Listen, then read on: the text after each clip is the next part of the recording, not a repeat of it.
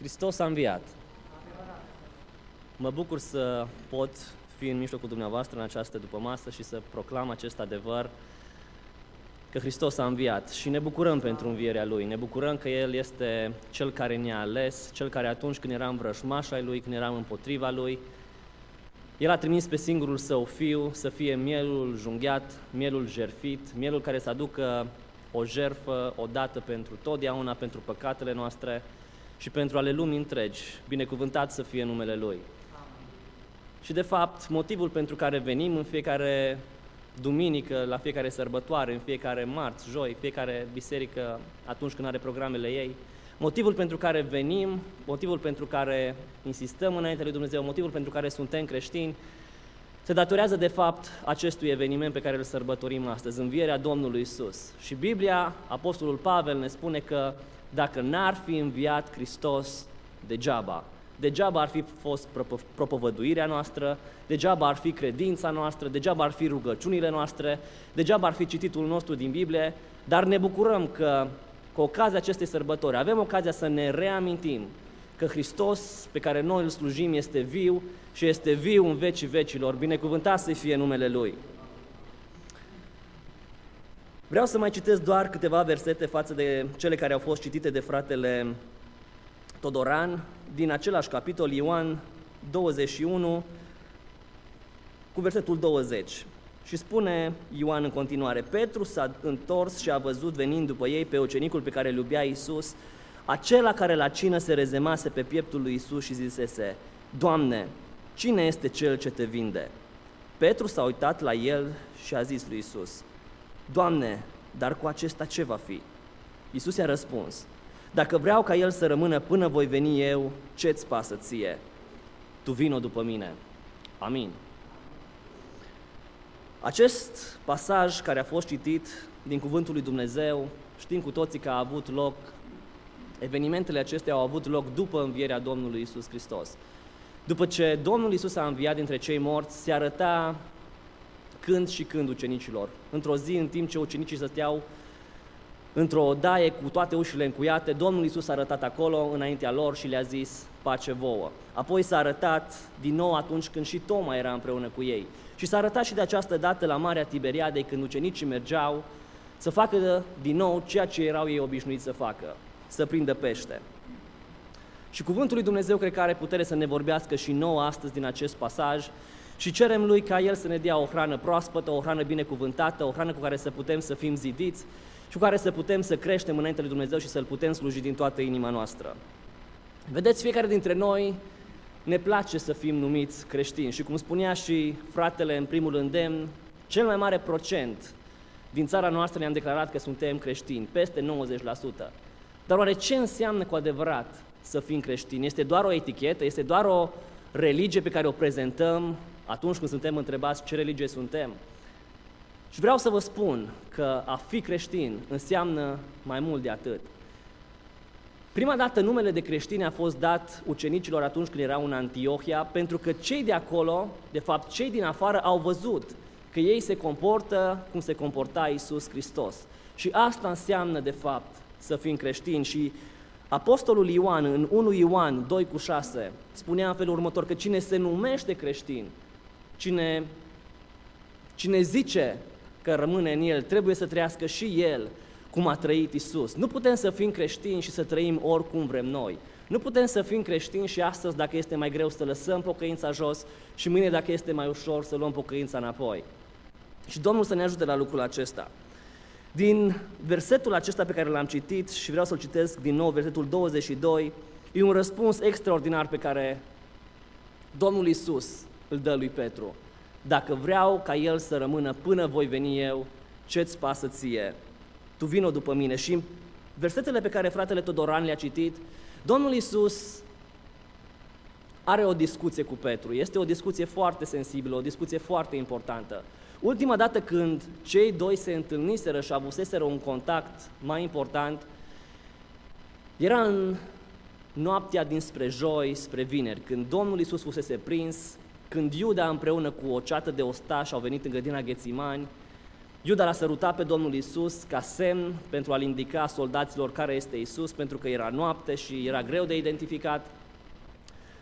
Apoi Domnul Isus a fost dus în curtea marelui preot și acolo a fost momentul când Petru a văzut ce îi se întâmplă Domnului Isus și când a văzut bătăile pe care le primește, când a văzut batjocura pe care o primește, s-a temut să mai spună că îl cunoaște pe Domnul Isus. S-a temut să spună că este unul dintre ucenicii lui Isus. Și atunci când a fost întrebat și s-a spus despre el, o, tu ești unul dintre cei care era împreună cu Domnul Isus, a zis, o, nici de cum, nu-l cunosc pe omul acesta. Mai apoi a spus, jur că nu-l cunosc pe omul acesta și în al treilea rând s-a blestemat chiar, nu-l cunosc pe omul acesta, nu știu cine este, nu l-am mai văzut în viața mea. Și apoi Petru, după ce a auzit cântatul cocoșului, ne spune în Biblia că a ieșit afară și a plâns cu amar. Și acum, după aceste evenimente, după moartea Domnului Isus, când ucenicii au fost deznădăjduiți, descurajați, fără nicio speranță, acum Petru se întâlnește din nou cu Domnul Isus și ne spune Biblia că ei se plimbau pe țărmul mării și povesteau. Și Domnul Isus se apropie de Petru și îi pune de trei ori această întrebare. Simone, fiul lui Iona, mă iubești? Simone, fiul lui Iona, mă iubești? Simone, fiul lui Iona, mă iubești? Și nu la voia întâmplării îl întreabă Domnul Isus pe Petru de trei ori. Pentru că de trei ori se lepădase de Domnul Isus, de trei ori îi pune și Domnul Isus această întrebare. Simone, mă iubești? Și Petru îi răspunde, da, Doamne, Tu știi că te iubesc. Și chiar a treia oară Biblia ne spune că Petru s-a întristat că Domnul Isus îl întrebase a treia oară, mă iubești? Doamne, spune Petru, Tu le știi pe toate, știi că te iubesc. Și Domnul Isus îi face îi spune ce se va întâmpla în viitor și îi spune în felul următor, Petre, adevărat îți spun că atunci când vei îmbătrâni, îți vei întinde mâinile și altul te va încinge și te va duce unde nu vei voi. Pentru noi ar fi un pic greu de înțeles ce a vrut Domnul Iisus să spună cu cuvintele acestea, dar pentru Petru a fost foarte clar. Și ne spune Biblia că prin aceste cuvinte Domnul Iisus îi spunea lui Petru cu ce fel de moarte avea să moară. Cu alte cuvinte, tradus pe limba noastră, Domnul Isus i-a spus lui Petru următoarele cuvinte, Petre, tu vei muri ca martir pentru mine. Lucru greu pe care a trebuit să-l audă Petru. Și totuși Iisus continuă după ce îi spune aceste lucruri și îi spune, vino după mine. Oare cum a fost când ne-am pocăit fiecare dintre noi? Cum am fost fiecare dintre noi atunci când ne-am întors la Dumnezeu? Oare care a fost cauza pentru care ne-am întors la Domnul Isus? Să știți că Petru se cunoștea deja de trei ani și ceva cu Domnul Isus. Și prima dată când s-au întâlnit, Petru era undeva pe o corabie, era după o noapte lungă, o noapte în care n-a prins niciun pește, era mijlocul prin care Petru câștiga pâinea și cele necesare familiei lui. Și era o noapte după care Petru nu prinsese absolut nimic. Și în acea dimineață Iisus se apropie de corabia lui, Petru îl primește în corabie, îi oferă lui Isus drept mijloc prin care să vestească oamenilor care erau pe țărm Evanghelia. Iisus se urcă în corabia lui Petru, le predică oamenilor, oamenii aud cuvântul lui Dumnezeu, sunt vindecați chiar de Isus. Și în cele de, din urmă Iisus se oprește din predica pe care o spunea de acolo din barca lui Petru și spune în felul următor, Petre, depărtează barca la adânc și a fost momentul în care Petru îi spune Domnului Isus, Doamne, toată noaptea ne-am trudit și n-am prins nimic. Dar face o pauză, parcă se mai gândește la ceva și continuă, dar la cuvântul tău voi arunca mreaja. Doamne, dacă Tu îmi spui așa, așa o să fac. Doamne, văd că ești bun la predică, văd că mulțimile sunt atrase de cuvântul Tău, văd că ai putere de la Dumnezeu să vindeci pe cei care vin cu boli înaintea Ta, dar am crezut că la pescuit eu sunt cel mai bun. Dar, Doamne, dacă Tu spui asta, din respectul meu pe care l-am pentru Tine, mă voi duce și voi arunca mreaja din nou în partea dreaptă a corăbiei. Și merge Petru împreună cu Domnul Isus și cu ceilalți ucenici până la, spre mijlocul lacului, unde era apa mai adâncă, aruncă mrejele din nou în apă și minunea se întâmplă. Mrejele sunt pline de pești, Petru își umple corabia de pești și reușește să meargă, să zicem așa, cu afacerea lui în continuare. Și a fost din nou un moment când Domnul Isus îi spune aceleași cuvinte lui Petru care îi le spune acum, trei ani mai târziu. Vino după mine. Și ce ușor mă gândesc că a fost atunci pentru Petru să zică, da, Doamne, vin după tine. Cum să nu vin după tine atunci când corabia mi-e plină, atunci când conturile mele sunt pline, atunci când am bogăție în casă, atunci când sunt cel mai bogat din sat, când sunt cel mai bogat din Capernaum, când bărcile astea amândouă se crapă aproape de câți pești am prins. Doamne, cum să nu vin după Tine? Cum să nu vin după un Dumnezeu, după un Isus care îmi umple casa de bogății? Cum să nu vin după un Isus care poate să vindece bolnavii? Cum să nu vin după un Isus care atunci când îl chem în casă să-mi, vin, să-mi vindece soacra, mi-o vindecă? Cum să nu mergi după un astfel de Isus care poate să facă toate lucrurile, care poate să înmulțească pâinile și peștii, care are toată puterea în degetul lui mic? Dar acum, după trei ani și jumătate mai târziu, Domnul Isus îi spune același lucru lui Petru, vino după mine. Dar acum de data asta era mult mai greu, pentru că Domnul Isus îi prezintă o altă ofertă lui Petru. Petre, dacă vii după mine, vei muri ca martir pentru numele meu, vei fi dat la moarte, vei fi răstignit cu capul în jos. Dar totuși, vino după mine. Și vreau să vă spun că oferta Domnului Isus pentru noi, oferta creștinismului pentru noi, oferta care vine din partea lui Dumnezeu pentru noi, este o ofertă onestă care tot timpul ne spune și Biblia ne învață, nu vă așteptați să aveți numai vremuri bune atunci când vă faceți creștini, când îl urmați pe Iisus Hristos. Așteptați-vă să aveți și vremuri grele. Și dacă vrem să vedem cu adevărat care este calitatea noastră de creștini, cât suntem noi de buni ca și creștini, să știți că adevărata noastră calitate se dovedește în vremuri grele. Și trebuie să fim creștini chiar și atunci când trecem prin vremuri grele. Vedeți, vedem în jurul nostru poduri, vedem construcții. Un pod care este aici peste apă. Cum îl testăm? Dacă e un pod rezistent sau dacă e un pod slab. Nu o să punem pe el o pisicuță să umble și să vede, o, dacă pisicuța a trecut podul, înseamnă că podul e rezistent. Nu. O să lăsăm să treacă pe acolo un tren de sute de tone și dacă podul rezistă sarcinii la care a fost supus, înseamnă că este un tren bun. Dacă suntem creștini și putem să fim creștini și să lăudăm pe Dumnezeu doar când suntem sănătoși, doar când e casa plină, doar de sărbători, când e mesele încărcate, când e copii acasă, când suntem prieteni și nu avem dușmani. Dacă suntem creștini doar atunci și în momentele când vine încercarea în viața noastră, când vine necazul, când vine strâmtorarea, ne lăsăm de Isus, începem să hulim, începem să cârtim, începem să ne arătăm nemulțumirea, oare putem noi să mai zicem că suntem cu adevărat creștini? Vedeți, poporul Israel, ne spune Biblia despre el și ne-l dă exemplu, că înainte lui Dumnezeu cârteau continuu și Dumnezeu făcea niște minuni care nouă astăzi ni se pare extraordinare. Dumnezeu deschidea cerul, imaginați-vă la lucrul acesta, deschidea cerul în fiecare zi și le trimitea mană, ploua cu pâine din cer. Și pentru ei până la urmă s-au învățat și a zis că nu mai e o minune asta. Și au început să cârtească înaintea lui, lui Dumnezeu și să spună, o, ne-am scârbit de pâinea aceasta, vrem să mai mâncăm și carne. Și Dumnezeu le-a trimis și carne, le-a trimis prepelițe și 30 de zile au mâncat carne și au mâncat prepelițe. Un lucru la fel, un lucru minunat, un lucru extraordinar, în pustie să vină atâta carne. Apoi au zis, nu avem apă, vrem altă apă, vrem să fie altfel apa. Și Dumnezeu, acolo în pustie, în deșert, din stânga, a făcut să țâșnească apă. A făcut ca apele amare care treceau pe acolo, apele mara, să fie prefăcute în ape dulci. Și minune după minune, zi după zi, mergea foc deasupra lor. Imaginați-vă să fie foc tot timpul deasupra ta ca să te încălzească și un nor ziua care să-ți poarte umbră. Foarte multe condiții și foarte bune condiții. Și totuși Biblia ne spune că ei cârteau continuu înainte lui Dumnezeu. Și ca pedeapsă, Dumnezeu a zis, datorită păcatelor și nemulțumirii și cârtirii voastre, nu veți intra în țara promisă. Dragilor, puneți-vă această întrebare, ce fel de creștini sunt? Oare pot eu să-L urmez pe Dumnezeu chiar și atunci când Dumnezeu mă trece prin vremuri grele? Oare ce fel de creștin sunt eu înainte de Dumnezeu? Oare cât de mult se poate Dumnezeu lăuda cu mine? Oare sunt eu un Iov al secolului 21 cu care Dumnezeu în fața diavolului să se poată lăuda? Să spună, uite-te la fratele, uite-te la sora, nu este nimeni ca el în Sighet, nu este nimeni ca el acolo la el pe stradă. Uite-te, este neprihănit înaintea mea și chiar dacă trece prin vremuri grele, nu cârtește împotriva mea, nu mă blastămă, ci îmi mulțumește și în toate lucrurile le aduce înaintea mea și are o inimă mulțumitoare. Trebuie să ne analizăm, să ne facem o analiză și dacă mulțumirea nu este un lucru care ne caracterizează în viața noastră, ar trebui să ne punem un semn de întrebare. Oare sunt eu cu adevărat un copil al lui Dumnezeu? Oare sunt eu cu adevărat un creștin? David, la un moment dat, scrie Psalmul 34 și în Psalmul 34 cu versetul 1 E un psalm foarte cunoscut, David spune în felul următor. Voi binecuvânta pe Domnul în orice vreme. Știți ce înseamnă în orice vreme? Tot timpul. Că mi bine, că mi rău. Lauda lui va fi totdeauna în gura mea.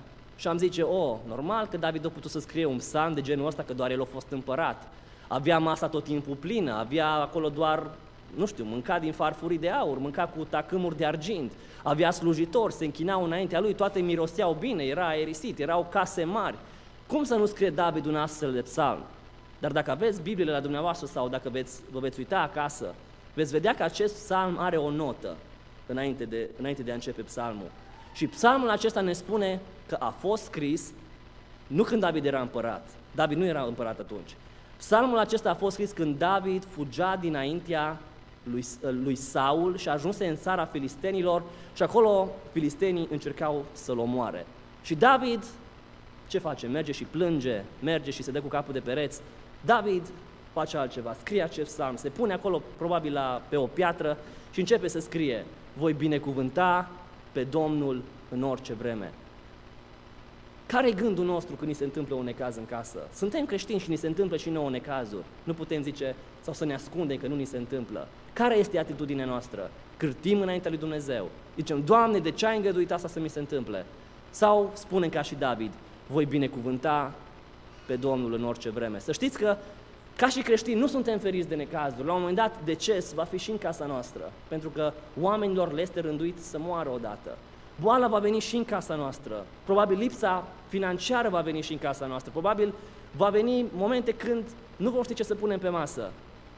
Dar în acele momente, dacă vrem să dovedim înainte de Dumnezeu că suntem creștini cu adevărat și suntem copii care îl iubim pe Dumnezeu, trebuie să spunem aceste cuvinte. Doamne, te voi binecuvânta în orice vreme și lauda ta va fi totdeauna în gura mea. Iov spunea pe vremea lui, poate să mi se nimicească carnea pe mine, dar știu totuși că Domnul va fi răsplătirea mea. Asta trebuie să fie și gândirea noastră și Domnul să ne ajute la lucrul acesta. La fel, în Psalmul 23 cu versetul 4, tot când David era un simplu păstor, spunea în felul următor, chiar dacă ar fi să umblu prin valea umbrei, adică cum David, tu iubești pe Dumnezeu, tu îi cânți lui Dumnezeu, tu stai alături de Dumnezeu și crezi că vei trece prin valea umbrei morții? Se poate să fii creștin și să treci pe acolo? Și David spune, da, dar chiar dacă ar fi să umblu prin valea umbrei morții, nu mă tem de niciun rău, căci tu ești cu mine, toiagul și nuiaua ta mă mângâie. Psalmul 91 cu 15, tot David îl scrie și el spune în felul următor, ce a simțit el din partea lui Dumnezeu. Și Dumnezeu îi spunea în felul următor, voi fi cu el, când mă va chema, îi voi răspunde. Voi fi cu el în strâmtorare, adică vom fi în strâmtorare, vom trece și noi prin greutăți. Poate asta să o ducem bine, dar s-ar putea ca mâine, s-ar putea ca anul viitor să vină necazul. Domnul să facă să nu fie așa, Domnul să lase viață lungă, binecuvântare, sănătate. Asta să facă Dumnezeu pentru toți, dar dacă va veni necazul în casa noastră, să crede că Dumnezeu este cu noi în strâmtorare. Îl voi izbăvi și îl voi proslăvi, îl voi sătura cu viață lungă și voi arăta mântuirea mea, zice Domnul. Amin. Petru, pe vremea lui, câteva, cam așa, o mie de ani mai târziu după David, spune și el aceeași idee. Noi trebuie să-L iubim pe Dumnezeu, indiferent de circunstanțe. În 1 Petru 1 cu 8, Petru spunea, voi îl iubiți fără să-L vedeți, credeți în El fără să-L fi văzut și vă bucurați cu bucurie negrăită și strălucită pentru că știți că veți dobândi ca sfârșit al alergării voastre mântuirea sufletelor voastre. Câteodată nu-L simți pe Dumnezeu, câteodată te rogi și parcă Dumnezeu nu intervine la rugăciunea pe care o ai. Dar Petru îi aprecia pe frații din vremea lui pentru asta. Voi îl iubiți fără să-L vedeți. Uneori nu vă răspunde la rugăciuni, dar voi mergeți în continuare în credința voastră. Și asta trebuie să facem și noi. Doamne, ajută-ne să fim creștini cu adevărat. Amin. Cântăm tot, tot așa o cântare. Nu sunt numai flori pe cale, sunt și lacrime amare. E o cântare foarte veche, dar mesajul ei este actual. Și într-adevăr, așa se întâmplă. Mai cântăm o cântare care spune, mâna lui cea tare ce te-a ținut sus pe munte, tot ea te va ține și în văile adânci. Vedeți, trebuie să fim creștini cu adevărat și să nu mergem după Domnul Isus doar după interese. Am auzit mai de mult oameni care întrebau, crezi că dacă m-aș pocăi, Dumnezeu m-ar vindeca? Crezi că dacă m-aș pocăi, Dumnezeu mi-ar face să-mi fie mai bine? Și oameni care se pocăiesc sau vin la Domnul Isus pe interes. Doamne, dacă îmi faci lucrul ăsta, m-aș pocăi și eu. Dar oferta deja e prea bună, da? chiar dacă pe pământul acesta vom avea necazuri, vom avea încercări și strâmtorări. Oferta ne spune mai departe că vom moșteni împărăția lui Dumnezeu împreună cu El și ce altceva mai vrem, chiar dacă pe pământul ăsta ne va fi greu. Domnul Iisus spunea odată mulțimilor, vă spun că nu veniți după mine pentru alte lucruri, veniți pentru că m-ați văzut că am înmulțit pâinile și peștii. Vă place să aveți un conducător care să vă umple stomacurile. Vă place să aveți pe cineva care să vă dea pâine când vreți, să vă dea pești când vreți, care să vă vindece bolnavii, dar știu că de asta veniți după mine. Oare îl iubesc pe Iisus pentru ce îmi dă sau îl iubesc pentru ceea ce este El? La un moment dat ne spune Biblia că a venit un om la Domnul Iisus și a zis către El, Doamne, vreau și eu să te urmez oriunde vei merge. Și Domnul Iisus îi spune în felul următor, în Matei 8 cu 20. Îi spune Domnul Iisus acestui cărturar, ascultă-mă, vulpile au vizuini unde să se culce și păsările cerurilor au cuiburi, dar fiul omului n-are unde și odihni capul. Nu știu dacă cărturarul ăsta s-a mai dus după Domnul Isus sau nu când a auzit care sunt condițiile care trăiește Domnul Isus. Dar vă spun vouă, trebuie să mergem după Domnul Isus chiar și atunci când calea este grea, chiar și atunci când ne este greu, chiar și atunci când suntem în vale, trebuie să stăm aproape de Domnul Isus și El este Cel care va binecuvânta viețile noastre. Atunci când Pavel îi scria lui Timotei, îi scria în felul următor, în 2 Timotei 3 cu 12. De altfel, toți cei ce vor încerca să trăiască împreună cu Domnul Isus vor fi prigoniți. Toți. Chiar dacă astăzi probabil ne merge bine, chiar dacă astăzi probabil suntem în mijlocul binecuvântărilor, într-un fel sau în altul, probabil nu în felul în care ne gândim noi că se va întâmpla, probabil nu printr-o boală, probabil nu printr-o suferință, dar într-o zi, fiecare dintre noi vom trece prin aceste încercări. Matei 10 cu 22 spune Domnul Isus tot ceva de genul acesta. Veți fi urâți de toți din pricina numelui meu, dar cine va răbda până la sfârșit va fi mântuit. În al doilea rând, tot din acest verset, în care Domnul Isus îi spune lui Petru, ce-ți pasă ție, tu vină după mine, vreau să subliniez că trebuie să-L urmăm pe Isus chiar și atunci când nu avem răspuns la toate întrebările. Petru a venit cu o întrebare înaintea Domnului Isus. Și Domnul Isus, știți ce a răspuns? Știți care a fost răspunsul Domnului Isus? Ce-ți pasă ție? Și Domnul Isus, cuvântul lui Dumnezeu ne învață și astăzi, s-ar putea ca la unele întrebări cu care venim înaintea lui Dumnezeu să nu avem răspuns. Și ce facem în momentele acestea? Ne oprim, cădem, dăm înapoi, ne răzvrătim înaintea lui Dumnezeu? Nu, ci mergem înainte. Era o întrebare pe care Petru o pune și am zice, e o întrebare bună. Ar avea dreptul să pună această întrebare. Adică Domnul Iisus tocmai îi spusese, tu vei muri ca martir și apoi Petru îl întreabă pe Domnul Iisus, Doamne, bun, am înțeles, eu o să mor ca și martir, dar cu acesta, ce va fi? Avea cumva dreptul să pună această întrebare, ne gândim noi, așa ar fi fost logic. Și Domnul Iisus trebuia să-i răspundă întrebării pe care el a pus-o. Dar Domnul Iisus îi spune, nu, nu e necesar să știi lucrul ăsta. Au fost și alți oameni în Biblie care nu au primit răspunsuri la întrebările pe care le-au pus înaintea lui Dumnezeu. Și să știți că dacă au fost oameni în Biblie, alți oameni, s-ar putea ca nici noi să nu primim răspuns la multe întrebări pe care le aducem înaintea lui Dumnezeu. În fapte 1 cu 6 și 7, apostolii stăteau acolo pe munte și așteptau răspuns. Așteptau să vadă cum Domnul Isus se întoarce înapoi. Deci apostolii erau strânși la oaltă, l-au întrebat, Doamne, în vremea aceasta ai de gând să așezi din nou împărăția lui Israel? El le-a răspuns, nu-i treaba voastră să știți vremurile sau soroacele. Pe acestea Tatăl le-a păstrat sub stăpânirea sa. De multe ori, asta vrem și noi. Doamne, răspunsul ăsta îl vreau ca să pot merge mai departe. Doamne, vreau să-mi răspuns la cauza asta și apoi voi merge mai departe. Dar în unele privințe, Domnul Iisus ne spune, nu-i treaba voastră să le știți. Și în versetul următor, Domnul Iisus continuă și le spune care e de fapt treaba noastră, ci voi veți primi o putere. Dragilor, nu vă uitați după vremuri și soroace, nu vă uitați după ce a fi, după ce se, ce se va întâmpla. Treaba voastră e să primiți o putere când Duhul Sfânt se va, se va coborâ peste voi și să fiți martori. Asta ar trebui să ne preocupe pe fiecare.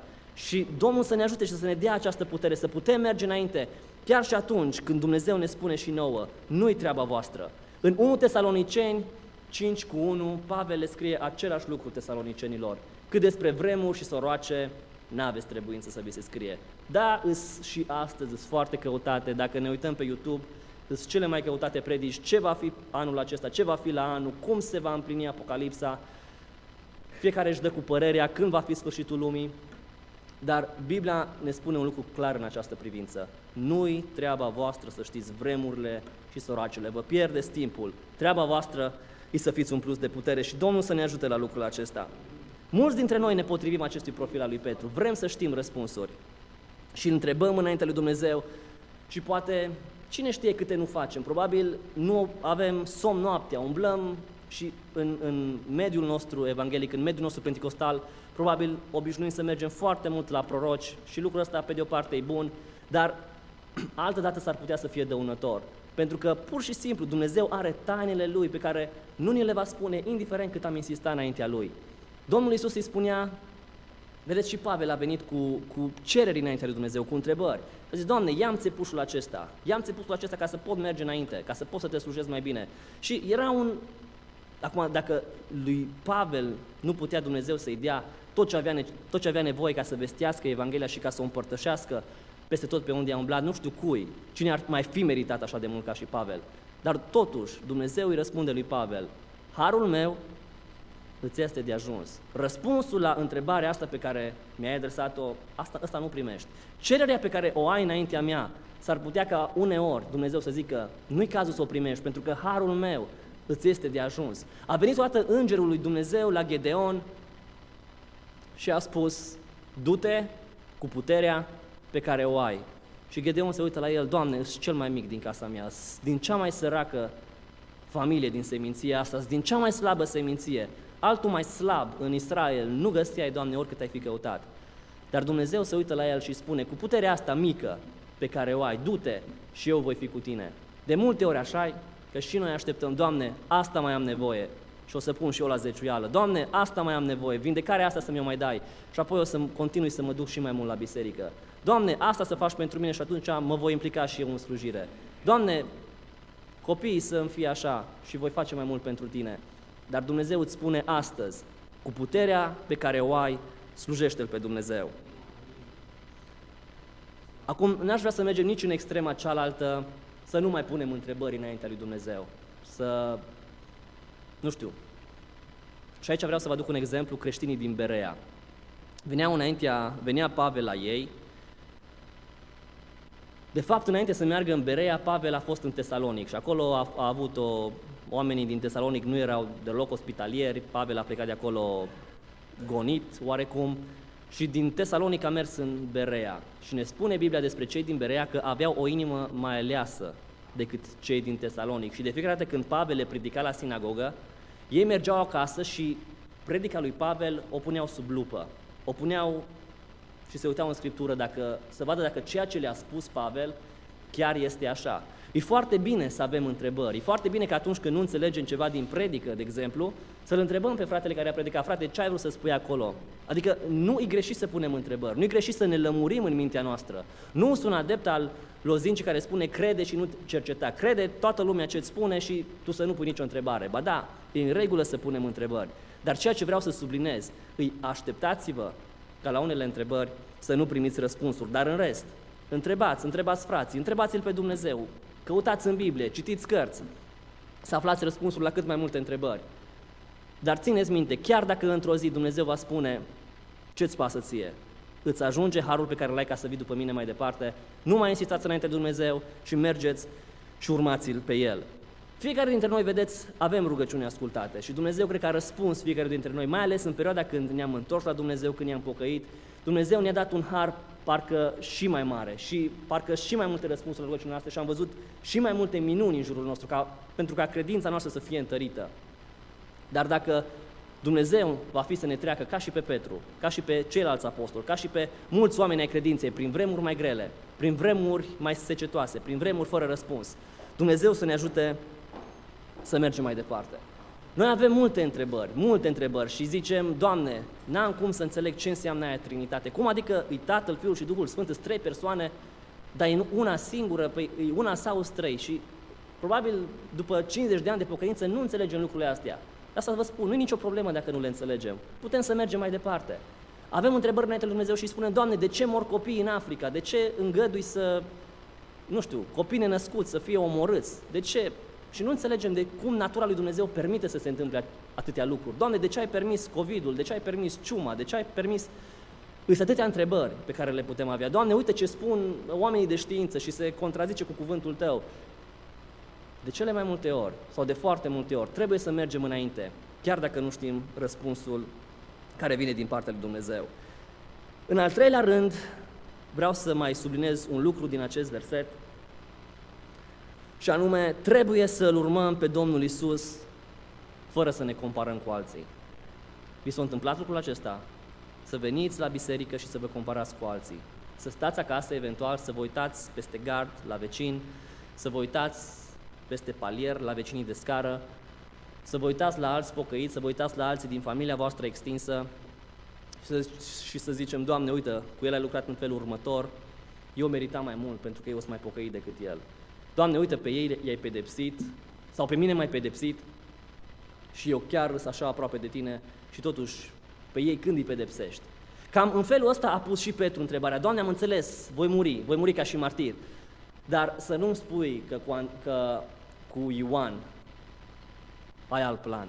Doamne, dacă eu mor ca și martir, cu acesta ce va fi? Și Domnul îi spune, dacă eu vreau să trăiască până voi veni eu, ce-ți pasă ție? Tu vină după mine. Să știți că atunci când vrem să stăm lipiți și strânși legați de calea lui Dumnezeu, de calea lui Isus Hristos, nu trebuie să ne, să ne comparăm cu alții. Fiii lui Zebedei, din tot din, dintre ucenici, au făcut și ei, au încercat și ei să facă lucrul acesta și atunci când mama lor a venit la Domnul Isus și a spus, Doamne, vreau ca cei doi fii ai mei să stea în împărăția ta, unul la dreapta și altul la stânga ta. Doamne, vreau să îi separi un pic de ceilalți. Doamne, vreau să aibă locurile cele mai bune în împărăția ta. Și aveau Duhul ăsta în ucenici. La un moment dat, Domnul Isus, uh, Petru îi spune Domnului Isus, Doamne, uite, noi am lăsat totul și te-am urmat. Ce răsplată vom primi. Doamne, uite, ăștia stau și își văd de ale lor. Uite, vame și ăștia stau aici și fac bani. Doamne, ăștia au continuat să meargă pe mare și să prindă pește. Doamne, uite, ăștia le merge bine, ăștia sunt tot timpul cu copii acasă, ăștia sunt tot timpul cu familiile lor, ăștia merg în concediu, dar noi, noi am lăsat totul, am lăsat viețile noastre, am lăsat confortul nostru și te-am urmat. Când ai avut unde dormi, noi am dormit acolo cu tine. Când ai avut ce mânca, noi am fost acolo cu tine. Că oamenii te-au hulit, că au vrut să te ucide cu pietre, noi am fost lângă tine. Doamne, noi am lăsat totul și te-am urmat. Ce răsplată vom primi? În, în Vechiul Testament, Ezechiel auzea poporul de lângă el că aveau aceleași întrebări și spuneau calea Domnului nu este dreaptă. Uită-te la asirieni, uită-te la cei de acolo, de cei din stânga, cei din dreapta, lor le merge bine și se închină la alți Dumnezei. Și nouă nu ne merge bine. Asaf, în psalmul lui, un psalm celebru pentru ideea aceasta, în psalmul 73 cu 3, Asaf zicea, mă uitam cu jind la cei ce fac răul și vedeam că lor le merge bine. Eu toată ziua eram în casa lui Dumnezeu, dirijam corul, cântam, compuneam cântări și eu aveam probleme în casă. Și mă uitam la cei răi care stăteau numai în birturi, care stăteau numai cu alcool, care stăteau numai cu prostiile lor și vedeam că lor le merge bine, parcă le spline hambarele. Dar totuși, la sfârșitul psalmului, în versetul 26, Asaf are o concluzie pe care o prezintă. Și spunea el în felul următor, în versetul 26.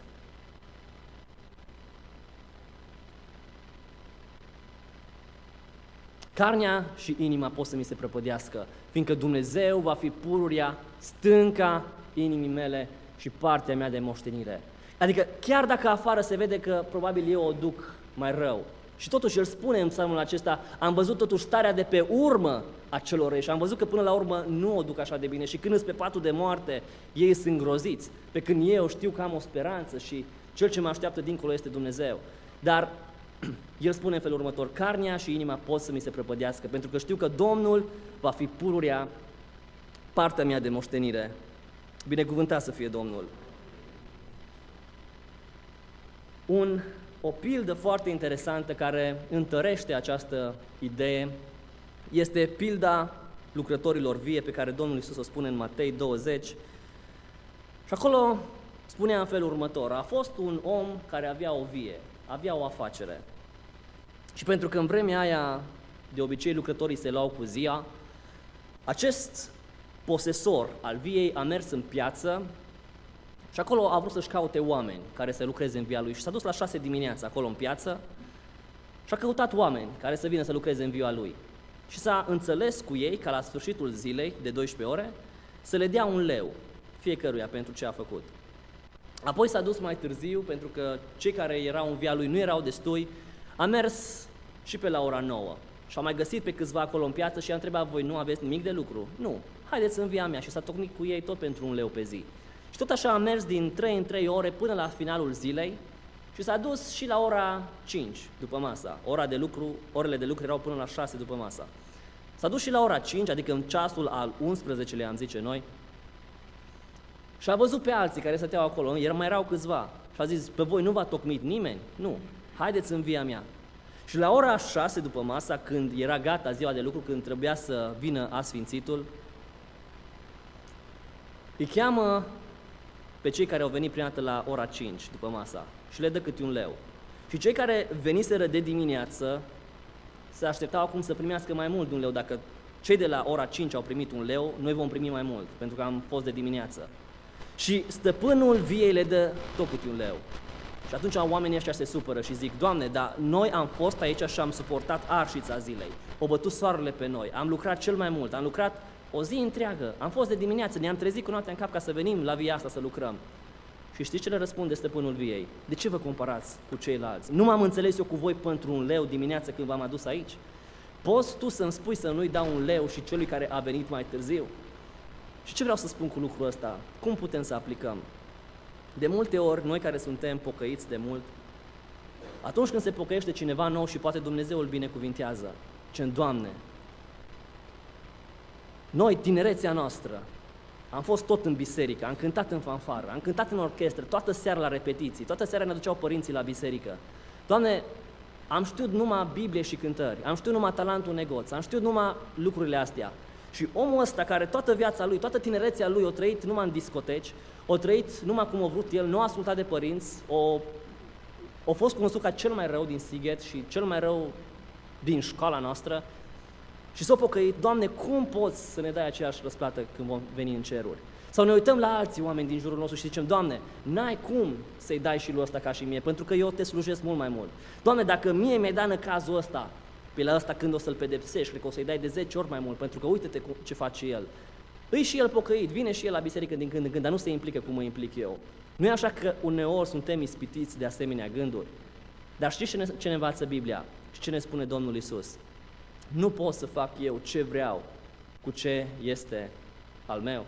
Se pocăiesc oameni prin închisori, oameni bătrâni, și ne așteptăm din partea lui Dumnezeu, Doamne, doar nu o să-i dai și lui un loc așa bun în părăție, cum i-ai dat mie, eu care am făcut toate aceste lucruri în biserică.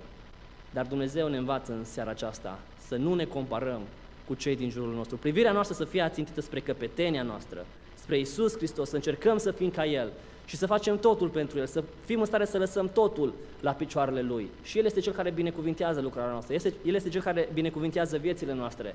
Cât, privește, cât îi privește pe cei din jurul nostru, putem doar să ne rugăm lui Dumnezeu pentru ei. Doamne, ajută-mă să iubesc, ajută-mă să port oamenii aceștia în rugăciune înaintea Ta și binecuvântările, să vin, binecuvântările Tale să vină atât peste ei, cât și peste mine.